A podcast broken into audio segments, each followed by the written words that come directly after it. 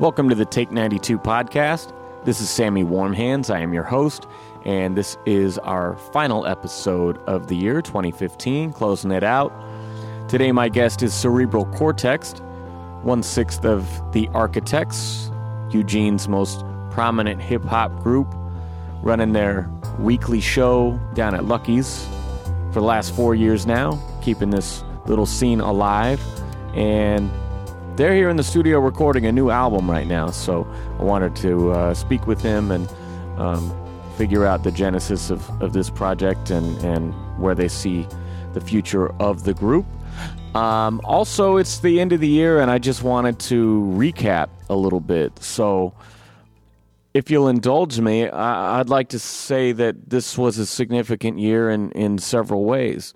It was the 10 year anniversary of my company, Take 92, Started here when I moved into this house uh, in the springtime of 2005 and constructed a studio in the garage and started recording bands on the weekends. And um, after about 30 bands and several years, I decided to close up and uh, continue to just do my own projects.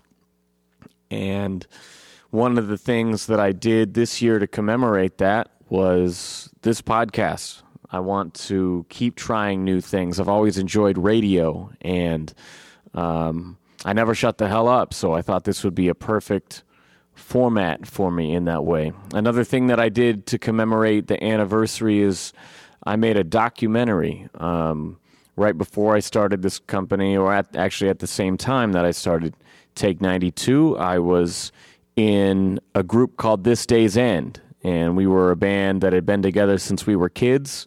And we just released our, our, our biggest album, our self titled album, in April of 2005.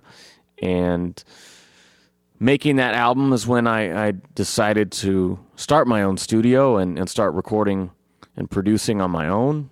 And uh, so this April, I made a, a documentary interviewed the band members and and members of other bands that we frequently played with or bands that came up from the scene after us. And uh, that was a pretty cool experience of, of you know I know what it meant to me and that band was was everything to me for many many years. And uh, uh, you know from middle school all up into my 20s and it was it was pretty uh, touching to hear some of these uh, other bands who a we looked up to or b uh, we uh, we became fans of you know when they started their own bands later. And uh, uh, it was it was just really cool to hear um, how important that music was uh, to everybody no matter how they were connected to it. So um, it, it, was it was definitely a special year for this day's end. Um, you know we haven't played together in many years, but I still hold those guys, uh, Cross, Chase, Chris, as as you know my my best friends. And um, another thing that we did this year was, uh, man, I dropped uh, t- two albums, Famous Last Words and Vacant Eyes, and those two albums were uh, it's it's something new that I've never tried before. I wanted to go back to making a record with just one producer, like I did in the early Illusionist days, and uh, I chose KI Design because we had gone on tour together um, early last year, and I, I really liked that old school kind of boom bap sound that he was doing, and, and it had a had a nice mood to it. I felt like I could write to it, be inspired by it, and so we made famous last words that that came out in April, and uh, uh, right right before that, actually, I got to play South by Southwest for the first time. That was exciting. Um, I know it just sounds like uh, I'm listing off a whole bunch of things, but um, when I uh, uh, do these things, or like I hang posters of to- tours and shows in my house, I frame them and put them up, and these things are reminders to me because I I have a tendency towards depression, and I have a, a tendency to not appreciate these things as they're happening to me.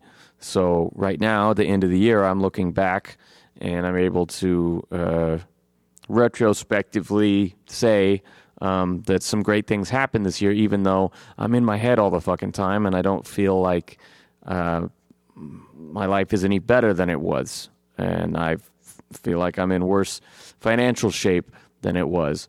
But if I look at some of these uh, uh, great moments, um, I don't know, maybe that's enough inspiration to uh, keep keep pushing on, keep doing this stuff. So uh, back to famous last words. Um, we uh, uh, we made this album, myself and Ki, and um, right on the heels of that, I I played a show with Fashawn and Exile. Actually, it was right before the the album came out, but it was done, and I, I had it in hand. Um, I had just got the CDs, and and after the show, all the guys on the tour were saying, "Man, your last song, that nobody gives a fuck song, was really good." And and at the end of the show, Exile was like, "Hey, man, you should email me that song. I I I'd like to listen to it or whatever." He said, but he, he wanted me to send it to him, and uh, I I I was blown away. That was high praise, and and I just got to. Sh- share the stage with them, and then they, they brought back all the all the performers, including myself, to to uh, do a cipher at the end with uh, with Exile and Fashawn on stage, and that that was just amazing. And so when he asked that, I thought, wow, um, you know, I should take this opportunity and, and say, you know, hey, if you like the song, would you consider remixing it?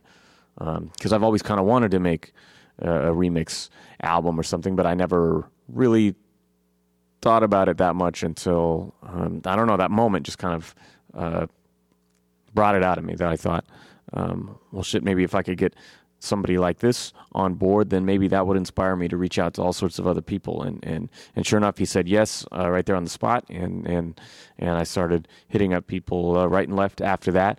And over the next few months, that was the end of March, and by uh, the end of September, six months later, I had it in hand, and I had a, a, a whole tour booked, and we hit the road with the the Vacant Eyes tour, um, named after the, the the Vacant Eyes remix album, and and man, that was that was a great experience. Um, not only did I learn, you know, the, the, sequencing is very important to me when I make an album. I think about after I've I've written and recorded a certain amount, you know, maybe five or six. I start putting them in a certain order and, and, and piecing together the flow of, of the album. Is it is it cohesive? Does it flow well?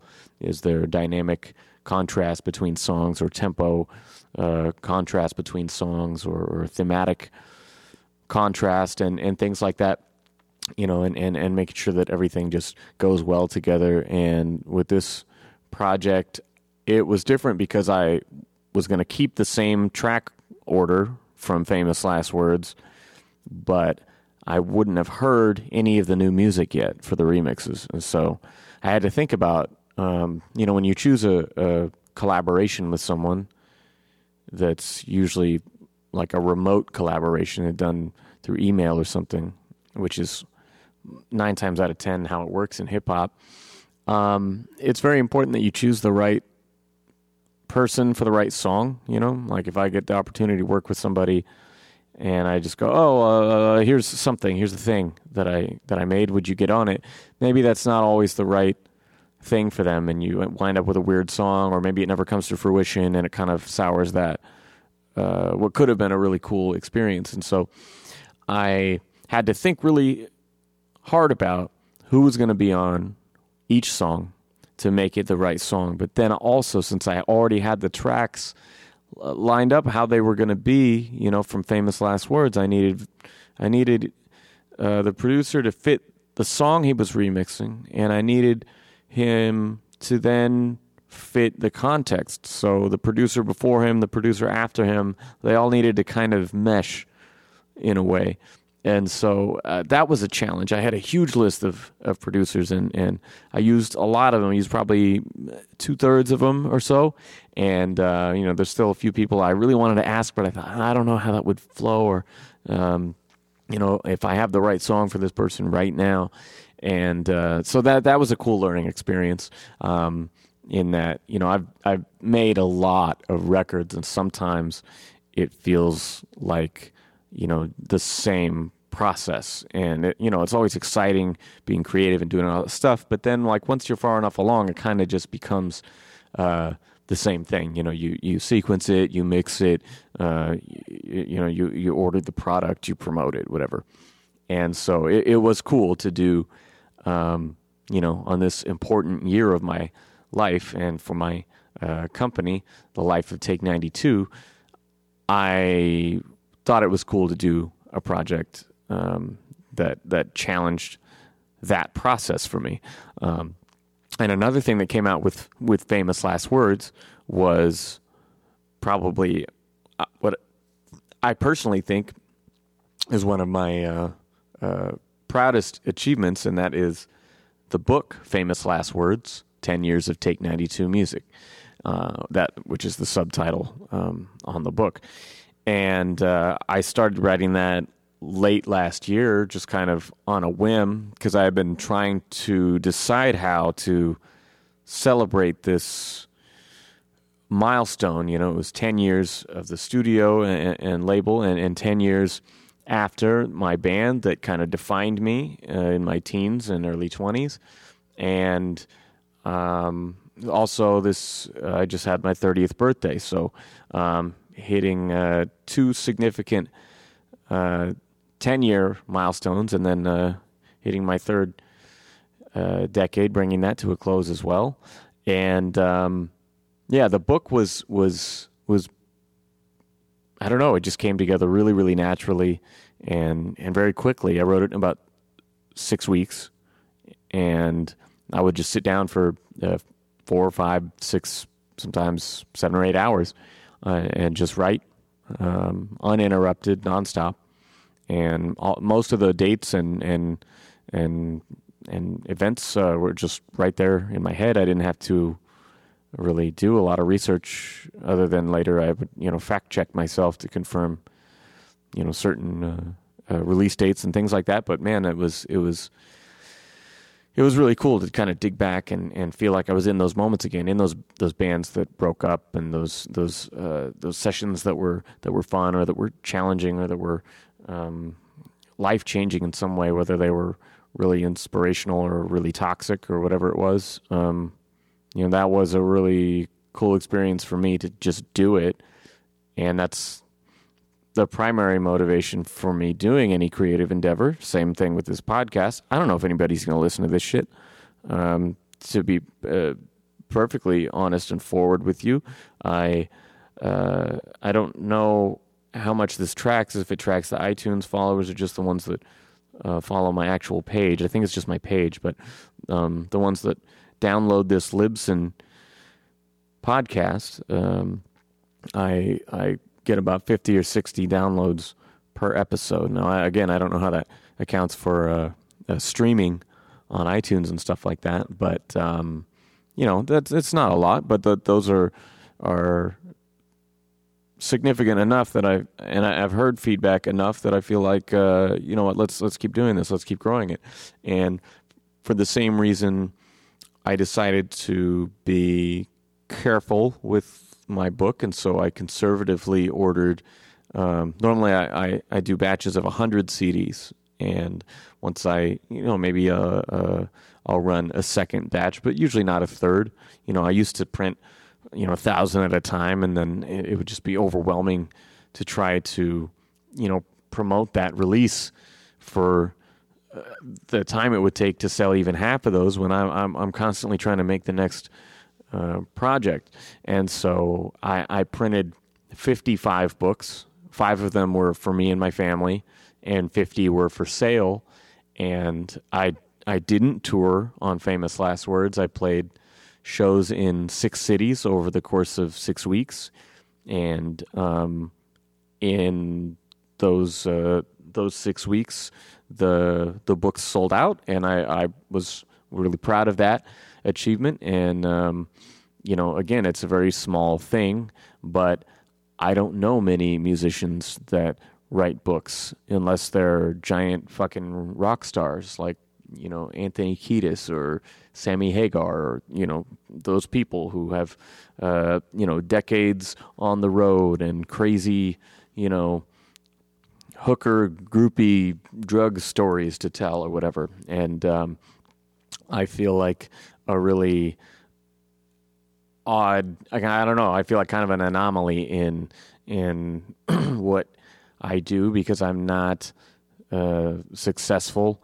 by most people's measure. I mean, I, am not living from this. I still this is my twelfth year in retail. I don't enjoy it, but um, you know, I, I do that part time to keep the lights on while I do this, and and I've done it for so many years now, and I've done so many different styles, and I've learned so many things, and had so many great collaborations that I thought, um, man, I I think that there's enough stories that people would be interested. I, I love reading autobiographies about musicians and and and, and directors and comedians, um, and and I love uh, watching behind the scenes uh, documentaries and things like that. And so I kind of took a shot in the dark, and I was I was pleasantly surprised at the feedback I got. I mean, it was it was unanimously positive. So um, I, am very grateful for the the the chance to go out on a limb and, and do these other things that most people probably wouldn't uh, a, attempt to do or or uh, or if they or if they did, they wouldn't think it was you know worth releasing or something. But for me, you know, I have a small audience, but there are uh, a loyal audience. They're a very supportive audience, and um, these are people that have been following me for many years. And and that that was another one of the reasons I wanted to write the book because it was. Um, most people now know me as a rapper, and I'll do these stolen songs videos or albums, or I do rock and punk covers. Um, so people are somewhat aware of that. But I would get for quite a while when we were touring as the illusionist, people didn't even know I played an instrument or anything like that. And um, and then all the people that I came up with playing in bands, you know, I think those guys kind of know that I, I rap now, but they don't know, you know, anything about it, or maybe they heard the really early stuff when I, it was just a joke, and it was all like shock humor and bullshit and um, so I felt like there was kind of two circles of people who knew me as a musician, and uh, I thought the book would be a cool way to show how it really is just one linear path. You know, uh, I remember when the Illusionists uh, made a, a punk record. Uh, Evil had a lyric in one of our songs that said, uh, when we went from punk punk rock to hip hop and back again. Um, and uh, you know, it's it's just all it's all a part of me, and I think that most musicians, uh, you'd be surprised to hear you know what they listen to or where they uh, came from musically, and um, I thought I thought that was was worth sharing because it might not make sense from the outside. Um, but it makes perfect sense to me. Anyway, uh, I'm not trying to uh, ramble here. I just wanted to, um, you know, l- look at some of these things that happened this year and, and hopefully uh, appreciate them and see the value in them. And, and um, you know, we the year basically came to a close with uh, the Vacant Eyes tour, which I went out with Ogar Burrell again. This is our third time. And Double Dragon for the first time, and um, we, we, had a, a, tremendous time. And I, I'd, I'd absolutely love to uh, be touring more and, and, and you know make that more of my living. So hopefully, uh, uh, looking forward, we'll be able to uh, to do that. I'm looking forward to tour number ten. I was really hoping to work that into this year, just for the sake of uh, my my OCD tendencies um, to have the uh, the 10 year anniversary and the 10th tour, but it's okay. I had my ninth tour and my 90th album, so that's pretty cool. It's the 90th record that I've produced here in this very room where I'm sitting now. So um, that's that's pretty exciting. That's that's there's something to be said there. Whether or not I'm, you know, playing big rooms or or whether or not I'm, you know, making this my my bread and butter and putting food on the table, you know, it's it's taken me pretty far, you know, and uh, I am grateful for that. And you know, coming off that tour, you know, we can be playing anywhere from, you know, five people to 50 people a night. You know, touring on our level is not a, a big, glamorous thing, but uh, it was really enjoyable, and everyone who was there was into it. And sometimes it's just my tour mates and like two other people, but they're yelling back, "Nobody gives a fuck," you know, and then they're they're singing along, and and uh, you know they're buying the albums, and and you know it's connecting with people, it's resonating. So I know that that it's working and I know that there's an audience out there for me and, and for my friends, all these people like me uh, that I've met across the country. Um, you know, just just keep doing what you're doing. I I can't help but believe that uh, you know that we can build something for ourselves. I mean, I've been doing this forever, and it seems like it's never going to get better. But um, you know, when I make those connections, those genuine interactions, you know, it's it's hard to hard to deny, and I know that the moments that I've shared with people that I really look up to when I get to open for them or collaborate, and they pull me aside and have something to say about what I do. I mean, that means everything, you know, and so, you know, I won't necessarily go through um, who's who's said things to me like that, but they just world class artists you know, people that I hold in the highest regard, that I, I stand in the audience and I watch them just in complete shock and awe and and the things they're able to do with their music creatively technically you name it i just uh, i love it. And so to hear from those people that i'm doing something right is a, a vote of confidence that it goes a very long way. Um, and and the culmination of that is you know, five years ago, getting that endorsement from who I consider to be the best there is, at least in the underground um, Eyedea. And, you know, that was a strange experience, him passing away so early into us meeting. But uh, this year, after the tour, a couple weeks later, um, I I went out as well as all the Crushkill artists into the uh, uh, five year birthday show for Eyedea. And so I, I literally went from playing for like 15 people to playing the biggest room of my life for 1,500 people.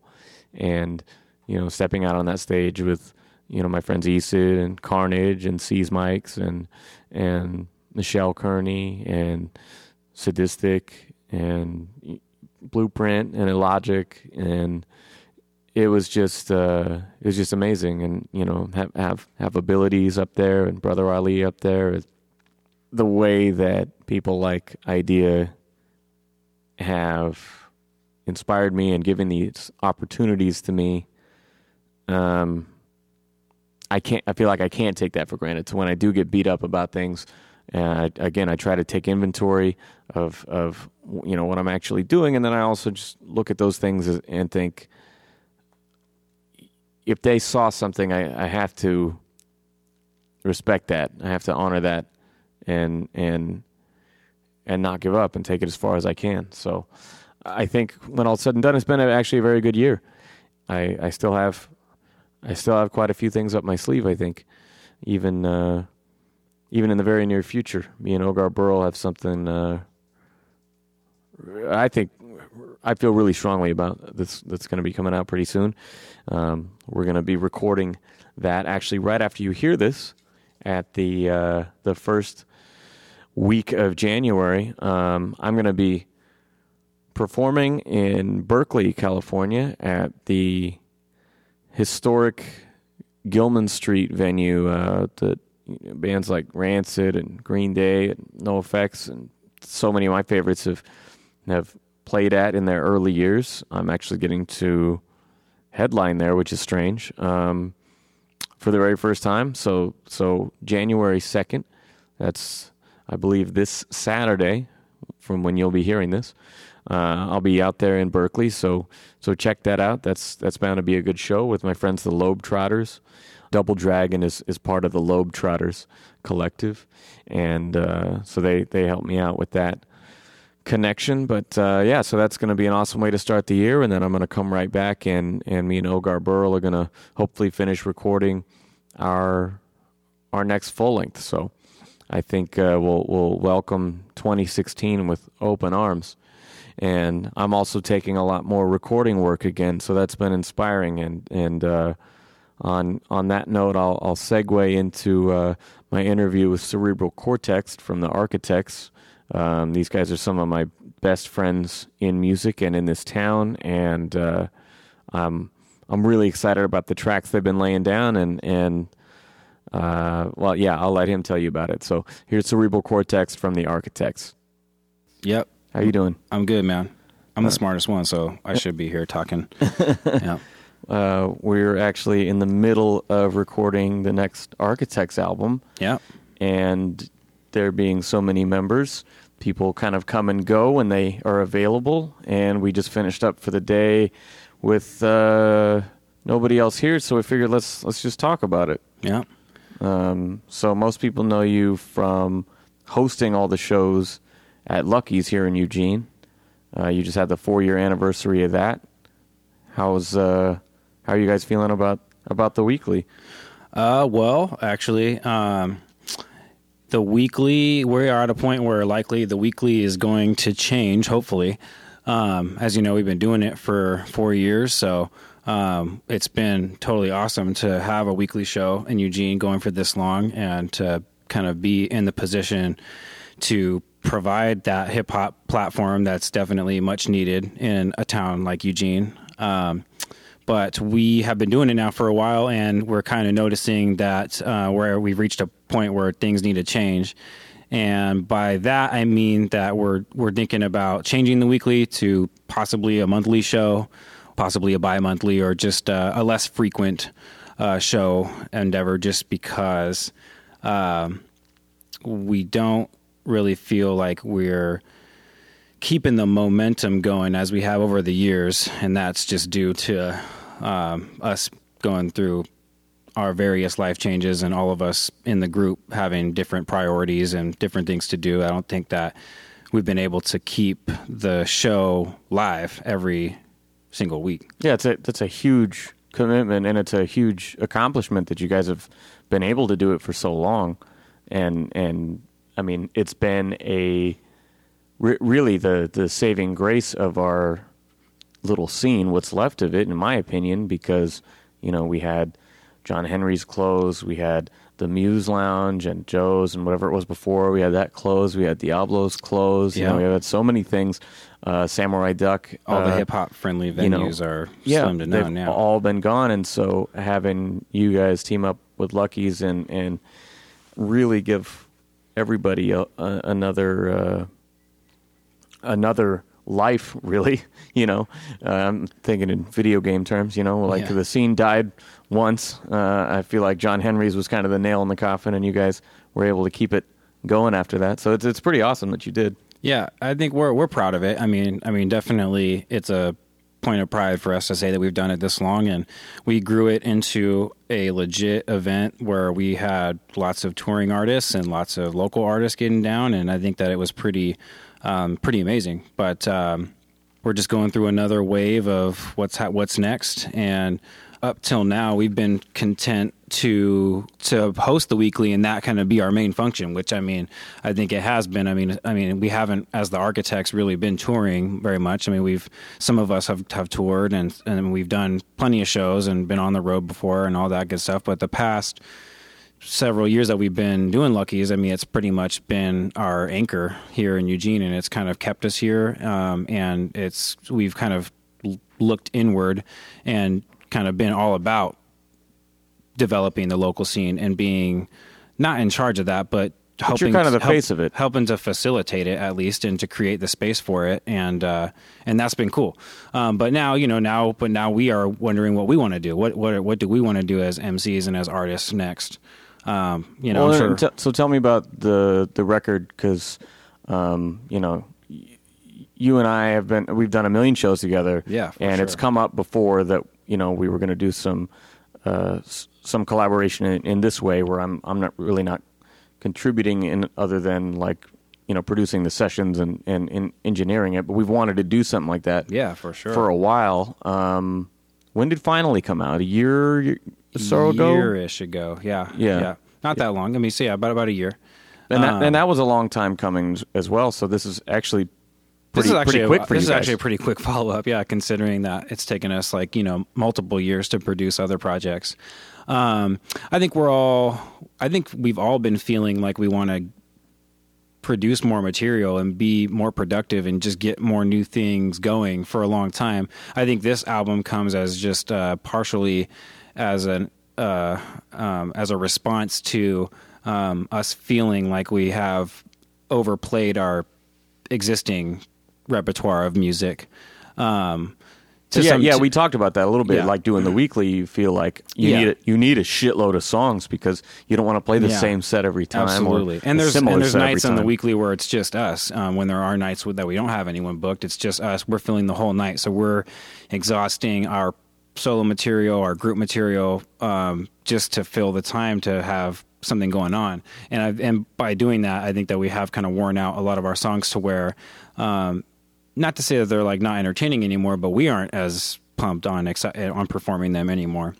And so this, I think that this album is kind of like a, where I think that the quicker turnaround comes from us just really knowing that we are a capable of making great music and that we um, we have material and we have uh, you know things to work on, and so we're just wanting to kind of get some new stuff going so that we can do more things and and, and kind of tying that back to where the weekly's changing and stuff. I mean, I, I hope um, that as the architects, we will be able to do more, uh, you know, larger shows, better shows, um, get on the road more, and have more opportunities now that we hopefully aren't going to be doing the show every single week at some point. Uh, I think that that'll open up some new possibilities that might reinvigorate what we feel is kind of like a little bit of a um, a downer time for the architects. Gotcha. Um, and you have uh, on this on this new project, uh, you went with an outside producer for the music. Yeah. So th- the cool thing about this project too is also that this is going to be the first project that we've made all to one producer, uh, all you know, one, one producer making all the beats, and uh, all of our projects previously have been compilations of different producers, maybe just a couple or several. Uh, this is the first project that we're making to um, all one producer, and that and that producer is Chase Moore um, who's real, real dope producer from California. Um, our ties to him are, are pretty loose, pretty much just that. Uh, uh, as you know, one of our members is in the battle scene, uh, Pariah, and uh, he lives in California. He's the one architect member that doesn't live up here in Eugene. And he uh, kind of had some loose affiliation or at least connection to uh, Chase Moore via the battle scene because Chase Moore has been involved in like the um, KOTD, grind time, Gotcha. uh, all that, you know, uh, battle scene stuff down there. And so that is the connection to him. Uh, he's just a really dope producer. We like his his his his uh, his work, and uh, we just had an opportunity to get kind of uh, you know a, a handful of beats from him for our, you know a, you know a decent price that we were able to afford uh, via Pariah's connection to him, and. Uh, so yeah, it's not like really. I guess there's not really a lot of intimacy, like as far as like uh, you know us doing the project with him because we have a lot of rapport. We actually don't. I don't personally know him very well. Well, yeah, that that's pretty common though. With Yeah. and I don't know if people know that, but that's pretty common with uh, rappers and and the beat makers. Is that a lot of times it's someone you're reaching out to online because you're just a fan of their stuff, and, and Yeah. you know, and they reciprocate that, and you work out.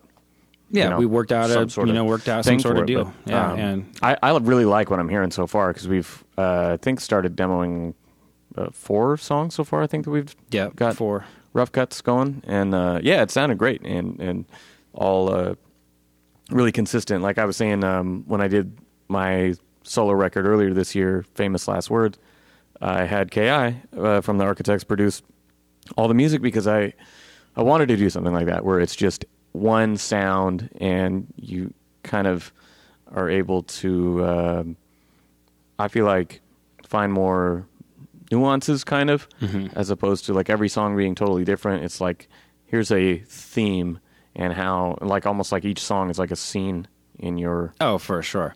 uh, it's a larger more picture, you know. yeah, it's a complete kind of project feel when you do it all to you know um, when it's all you know one producer. I mean, me personally, for my solo music, that's kind of mostly how I've approached doing projects um, myself. Uh, I mean, my my first solo endeavor was my uh, Sound Logic EP, and that was all to uh, beats produced by um, the homie and the Architects, Insight, and uh, a friend of ours in California who we grew up with and made beats with. Um, so my next project will be the same, all to one producer.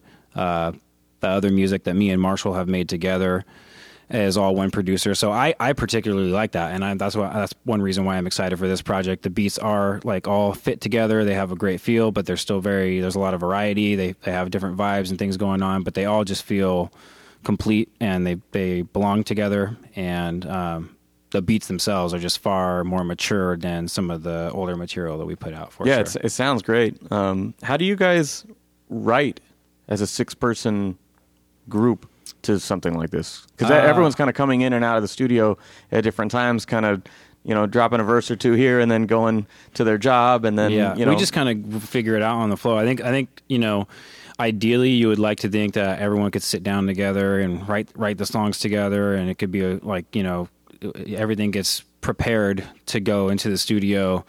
Um, before we go in. And I think that for us, we all we kind of do things on the fly just because of the nature of our group. Because there's six people, there's various schedules, there's different times we can link up, different ways of energy, different opinions, different um, just different efforts to get a verse or a song written. Um, so I think a lot of times we do do it on the fly. Um, you know, at, for example, right now, I mean, we where we recorded four songs. There's some members in the group who are still working on some, writing some of their songs, but just having someone go in and start kind of get it started, and the, as the track starts to take shape, that is sometimes the inspiration just to write the song or just to get you know to to finish the song. so sometimes it might be whoever writes first. I think uh, it goes that way a lot of times. Yeah, dictates where it's going to head. Yeah, I think an MC will like one of the guys in the group will just will step up and come up with the concept or just be really feeling something, write it, and then the group will either be feeling that and just say, yeah, you know what, that's a cool concept. Let's just go with that and just start writing their verses accordingly.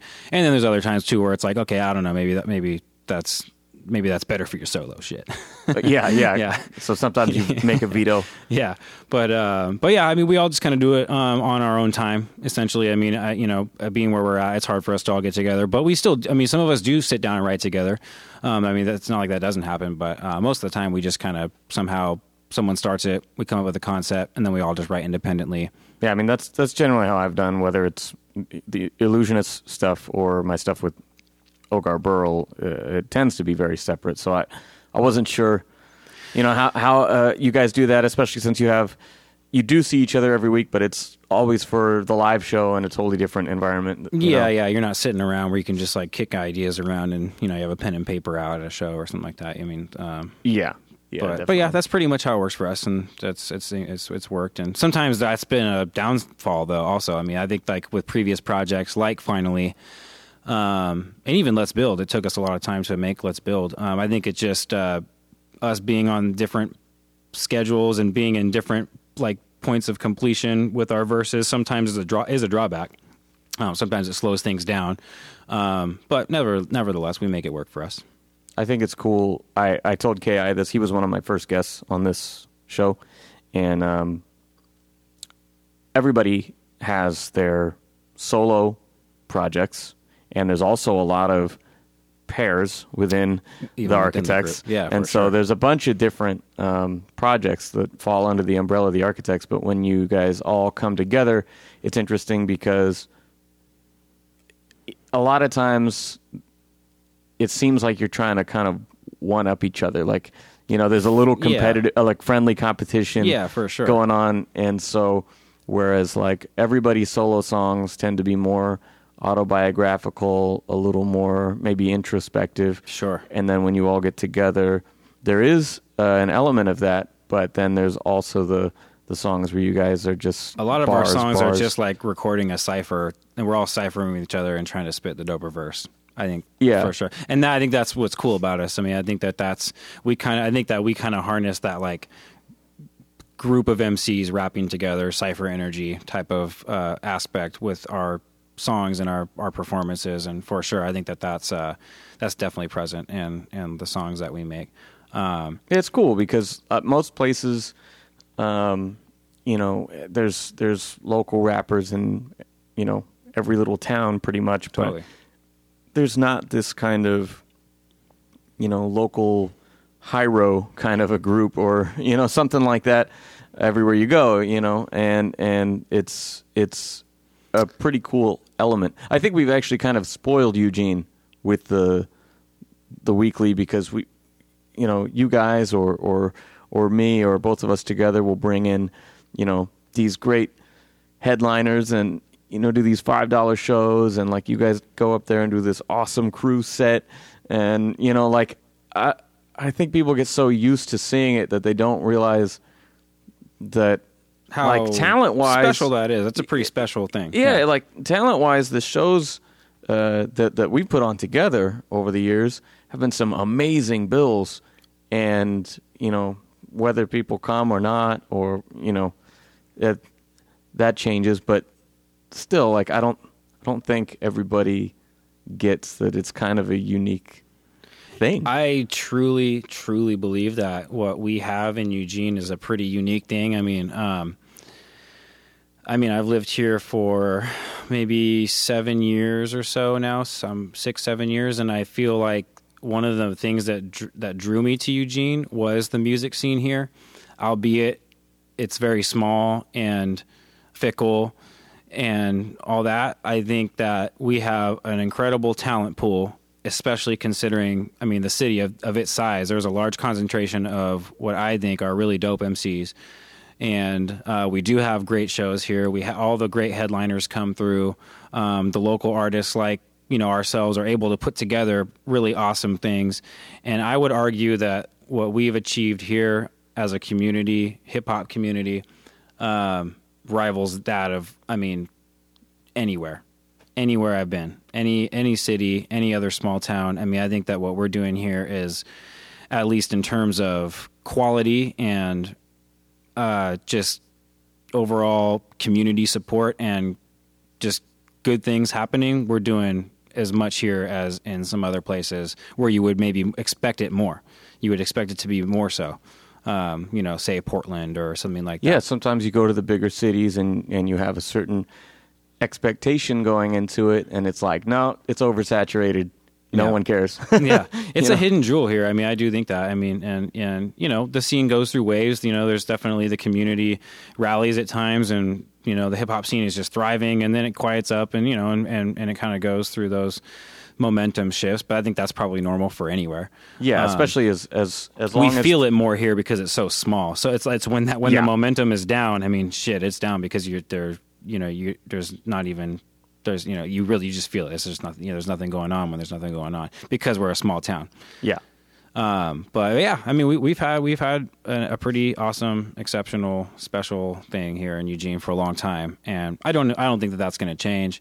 Um, you know, I hope it continues. Do you do you have a favorite show or or two from uh, Hmm. from the weekly? Like some of the Man, amazing, uh, I don't know. you know, underground Yeah, legends we've had come through. oh through. yeah, there's I mean we've had some really Bless the stage. great shows. I mean, I would say when you say underground legend, it made me think of uh, Myka Nine. Yep. I mean, that's one of the shows where I just personally, as a fan, just probably had some of the most fun because that guy is just super crazy, unique, and just a like super outlandish, hilarious individual. Yeah, that was- and uh, that was probably. I mean, that, and that was early on. I think that was like when we. I mean, it wasn't like in the first year or something like that, but that, Yeah. that, might, that might have been in the second year. I think it was 2011 or 12. something Yeah, like it might that. have been in the second year that we were doing it when we first started to get into a position where we could at least like put up some guarantees to get like some of these bigger artists to come through. Yeah. and that one in particular was really good. Um, but yeah, we've had lots of great shows. I mean, um, Blueprint. Did he come and do a Wednesday or was it? Yeah. yeah. Yeah, he, we had him. Uh, That was this last one, or no, the one time Wednesday- before.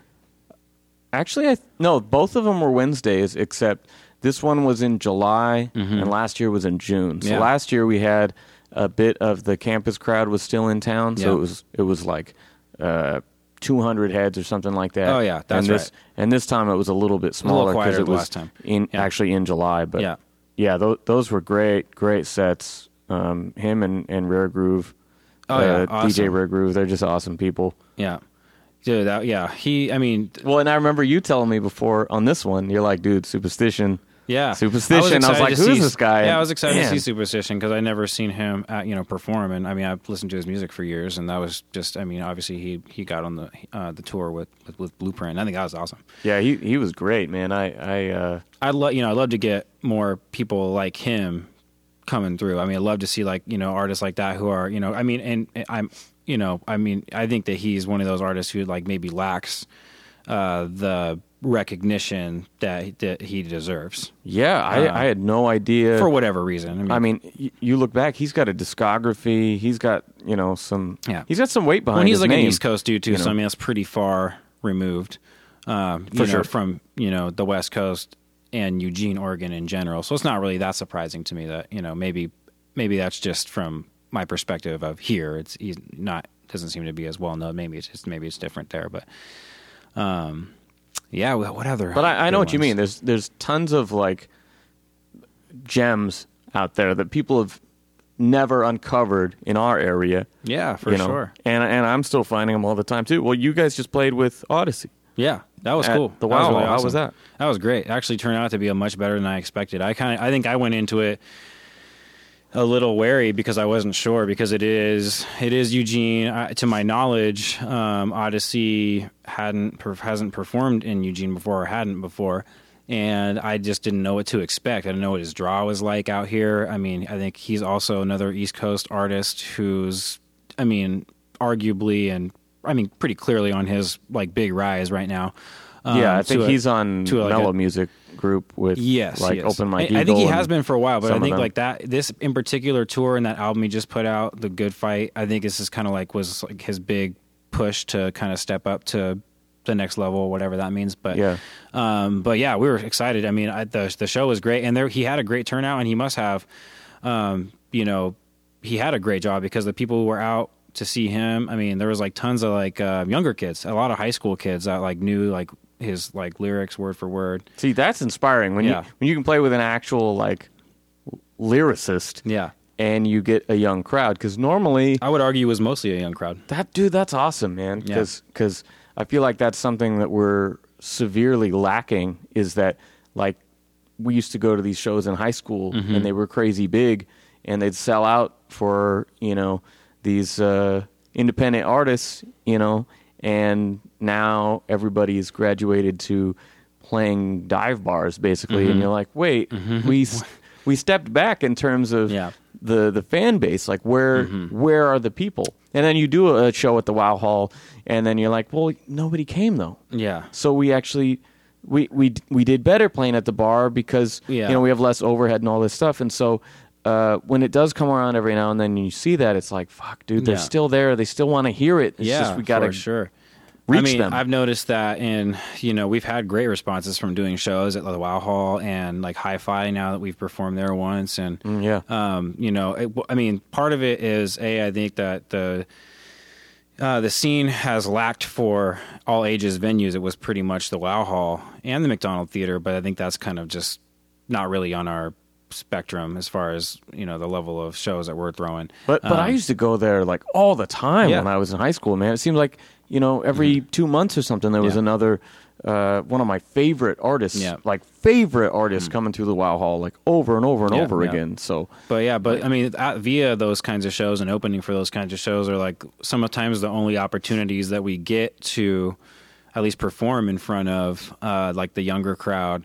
Um, and I think so, like you were saying, you know, we, we graduate to performing at dive bars and stuff like that. And you know, we do a lot of bar shows, and I would say, I mean, obvi- the architects are absolutely like you know dive bar MCs. I mean, we pretty much have performed, you know, mostly like 21 plus bar, you know, shows. And Well, I remember the first time I, I opened for you guys uh, the, when the Illusionists finally got on an actual rap bill. Yeah, yeah. It was at the Samurai Duck, and I walked in, That was as dire and they're as it gets. playing yeah.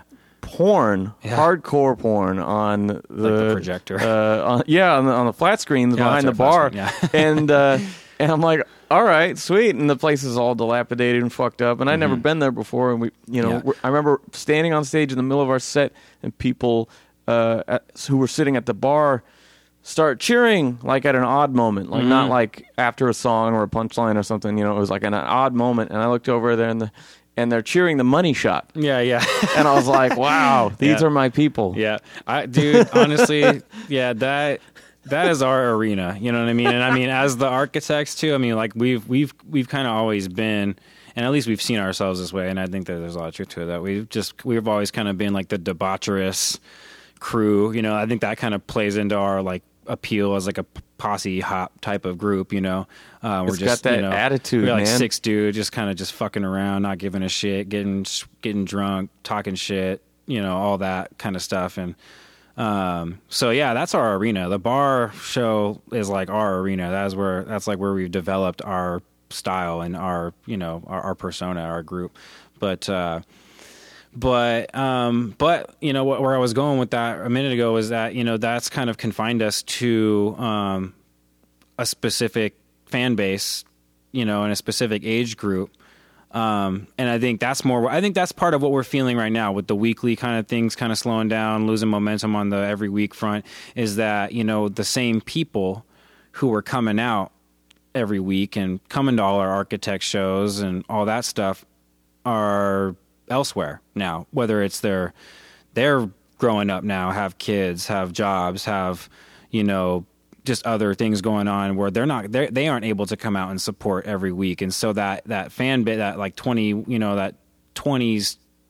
30s fan base Yeah, it's becoming the 30s fan base yeah, it's now, becoming and- the and 30s yeah. fan base, and now things are changing and and all that stuff. And so, um, so yeah, I mean, I think that as a you know, um, we're hoping that we can start doing more of these uh, all ages venues and start building a younger fan base, um, and uh, capitalize on that and do just do you know yeah and, and just just grow our fan base and do more things i think that that's hopefully something that we're looking to do as we complete this new project uh, as we hopefully go to rocking the show hopefully uh, every month and um, yeah it's gonna just open up some new opportunities I hope so, man. It definitely uh, deserves to be heard. Um, I'm I'm stoked on the new stuff. I'm stoked on the old stuff. yeah man Love all of it. Um, I wanted to ask because the group was around before I met you guys. uh-huh Um, did that start when you guys were here or in the Bay? Because you guys knew each other from California, right? Yeah, several of us know each other from California. Um, I think I w- moved here first in 2008,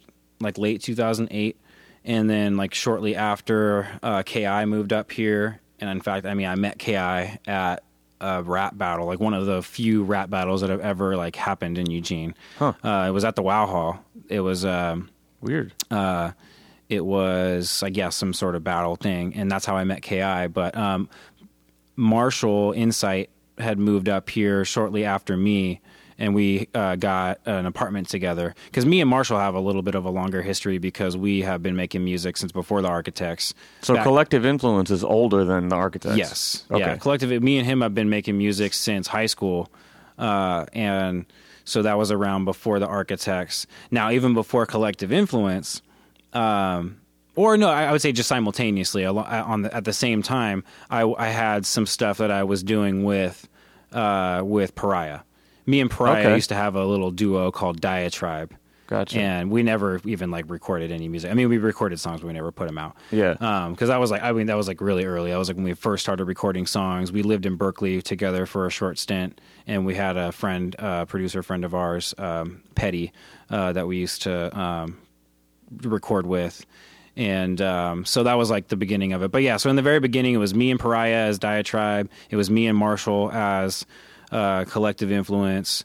The catalyst for the Architects, for like actually creating the Architects as a group and calling it that, was uh, we had an opportunity to do a couple shows with the RZA. In, Yeah, and, uh, and I we, heard we about did that. a two show like little deal with them um, on uh, in in San Francisco and in Reno, and it was Pariah's.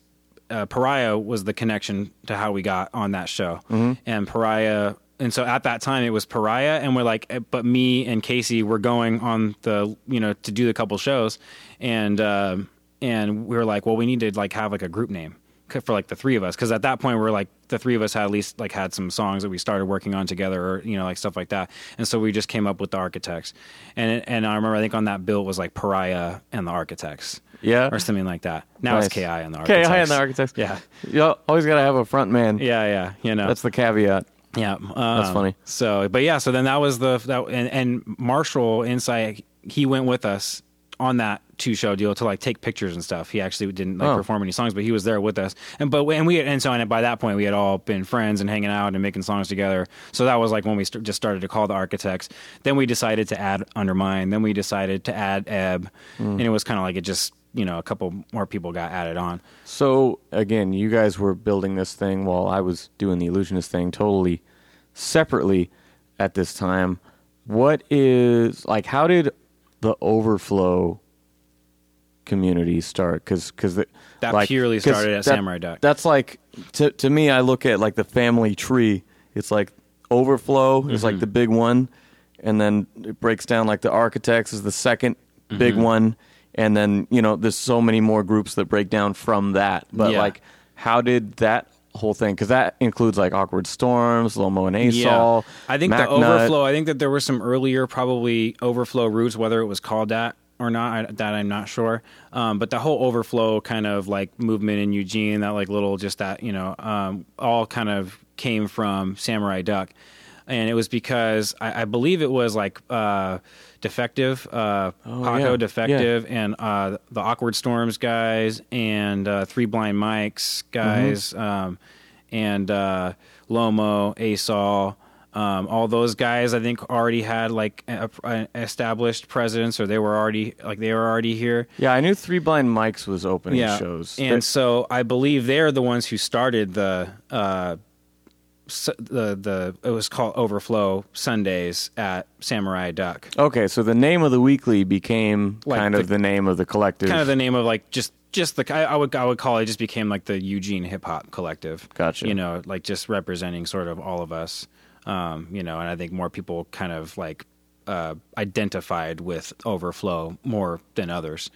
Um, but yeah, that's where it came from. It was, yeah, I, it I was- more felt like I was friends with all those dudes, but I wasn't around when that thing happened, so I never never claimed so it. So that was all born from yeah from Samurai Duck, and that was just like and that that time was really really cool. It was like uh, it was pretty. It was just awesome, man. It was just uh, it was. I mean, I- I I forget how long it went. I mean, it wasn't really even that long. I I mean, I don't think it was going on for like more than a year.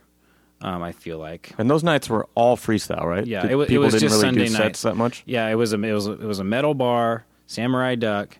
Uh, there was Overflow Sundays, um, and it was like just l- literally just ciphering for the whole night. Like Yeah. no, per, like I well, the, actually, it, it's it did later start to incorporate performances, and that's where you guys came Yeah, in. And yeah. think that's I where- definitely felt like we were like. Interrupting the whole thing. but it was literally a cipher. It was just, uh, it was like literally just from like for three hours or four hours from like you know whatever ten o'clock or something till like whenever Close. pe- close or whenever people Yeah. just felt like stopping.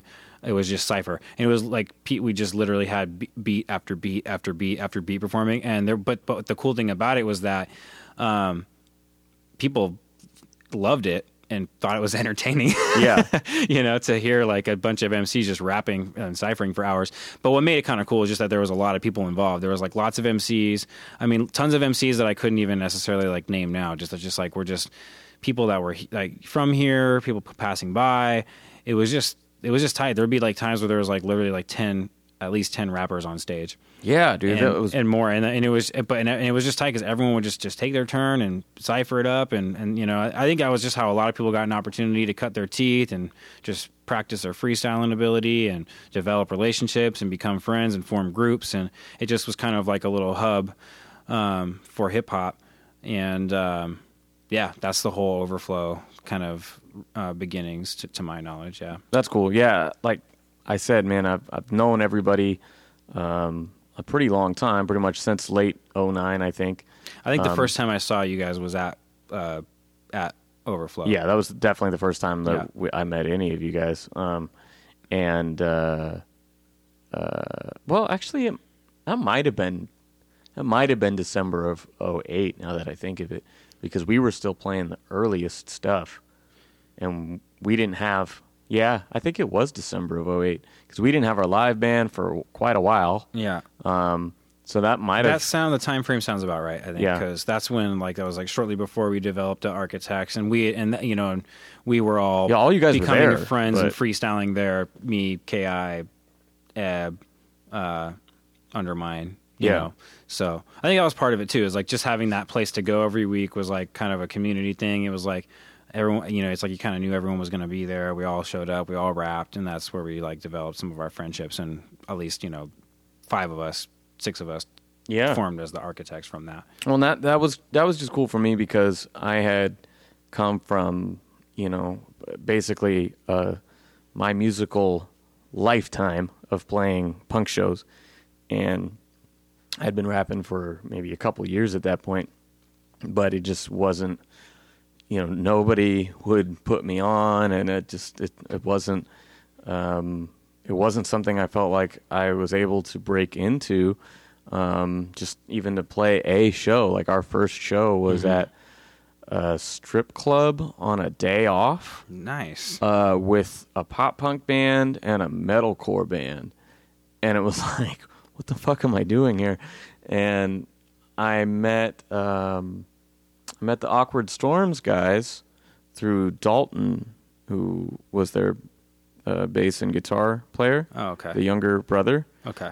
because Dalton was in a hardcore band called She My Arson, and we used to play together. And so I'm like searching, putting the word out, trying to find anybody that knows anybody in the scene. He's like, "Oh, dude, my brothers have put you on." And so we finally get on this rap show, and it's like, "Holy shit!" You know, we're like, "Wow." That little guy is awesome. Like Yeah. you hear his freestyle, you know, Yeah. undermine Yeah. up there, and and, and yeah, I just remember uh, being being totally stoked on this Yeah, man. grimy little shithole Yeah, of a those were good. place Those were good times, man. with so much talent on stage. Yeah, I think that's where a lot of us kind of came up as far as just uh, gaining experience as MCs, and that's I mean that's where like a lot of the freestyle roots come from. I mean, even to to this day, we are you know we pride ourselves on being a group that likes to freestyle, and we do a lot of that and a lot of spontaneous stuff. And And it's usually a lot of that hilarious. comes comes from that. Yeah, for sure. yeah. Um, but yeah, man, those were those were good times. Those were good times. Sweet man. Well, um, I'll I'll look forward to uh, uh, plugging away on this new record. Yeah, man. Hopefully, I'm we'll get some more sessions next week, and uh, I don't know. This will drop, I think, about the end of the month. So uh, don't get too anxious, people. We're still working on it, but um, you'll hopefully have some new Architects music pretty soon. Thanks for sitting in with us. Yeah, appreciate while, it, While man. we waste a session. yeah, yeah. No, well, hey, man. That's welcome to the Architects. yeah, right. Thank you to my guest, Cerebral Cortex. This is Sammy Warmhands, the Take 92 podcast. We tried something new today. Uh, I kind of went off the cuff for a little bit without a guest. I don't know. What do you guys think of that shit? Should I do more of that? Should I do less of that? You should hit me up. Tweet me at Sammy Warmhands. Email me sam at take92.com. Let me know what you think of today's episode and all the episodes so far. What do you like? What do you want to hear more of? I'll come back with a, a new round for you here in 2016. Man, I've had a great time doing this show. I, I definitely think there's more in store for you. And right now, I'm going to leave you with a brand new track that I'm working on with the Architects. It goes work, consume, pay tuition, Whoa, whoa, whoa, whoa, whoa, whoa, whoa, whoa, whoa. What, what, what am I, an asshole? We're still recording this thing. I don't have permission to release this. I'm just fucking with you. but the new Architects album will be coming out soon. Here's another track from my ugly ass.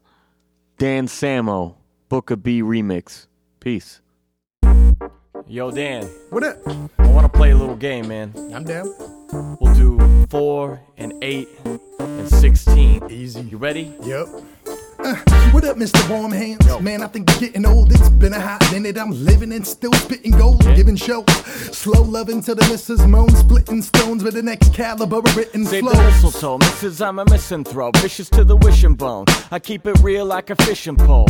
While you bitching, mom, pitching infinite fits, solicited sympathy like a timpani roll. Yeah, I'm getting in no poses, posed in the cold shoulders, frozen and so closed in that ain't no motion. We moving at a fast pace. In last place, could only ask for a rematch, so taste the sweet and savory similes as I'm living these days to they point breaking the joysticks they're giving me. Until infinity comes and we're perfectly lost. I'll spit with friends and fam like Sammy Third Eye and How Docs. about us lost thoughts? Like if you cursed at your boss, I'll let it marinate. Toss it in the Worcestershire sauce. Sing a serenade like a bird perched on a cross. When we reach the finish line, I'll be the first one across. Your twilight, your 50 shades of gray. Your diet coke with aspartame. I've ascertained a lasting name. Cause we'll care for rhyme quotations. Even wheelchair fans stand for my ovations. No hating allowed in this proximity. Get costed all of my vivid dreams, but I pay it twice just to live for free.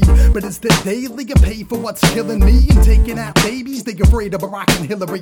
Yet still I speak and digress. I just to make my mind less of a mess it was yesterday. I left the date open for my suicide note and hope that I take out the Pope too. Can I quote you? Saying I went Goku, charged up the fireball and broke through the Pro Tools. Give me soul food, I'm here feeling so used. Oh, cool. I'm your homie, but I don't know you. Take it slow, boo. I'm guarded, I got a motor around me. Known to go from sounding quiet to a boulder pounding. So astounding, the overcrowding and saturation. Let's go so rowdy after downing and plastic Rhyme hatred. so nice you thought I'd rap the same word twice. So even thrice, like Breckenridge guys on trikes. Your favorite MC tries the rhyme schemes, but ain't got themes like I've been entwined between lines. A brief rewind finds my details sublime, worthy of obscene finds, like a female's hindquarters. I don't mind orders, I defy borders, ignoring the course to rhyme with undefined morals. Only the most divine royalty dines with wine holders, but I'm not wearing a monocle. Try bifocals, you can't buy focus unless you're selling a sedan to a couple nice yokels. Tell them worldwide global. I'm a talk more shit than nine moguls combined on my vocals. I'm whiter than five opals and rice with Thai locals. I'm more of a prick than pine needles on Christmas time nobles. Yeah, yeah, yeah, we got fours and eights and sixteens. Yeah, yeah, yeah.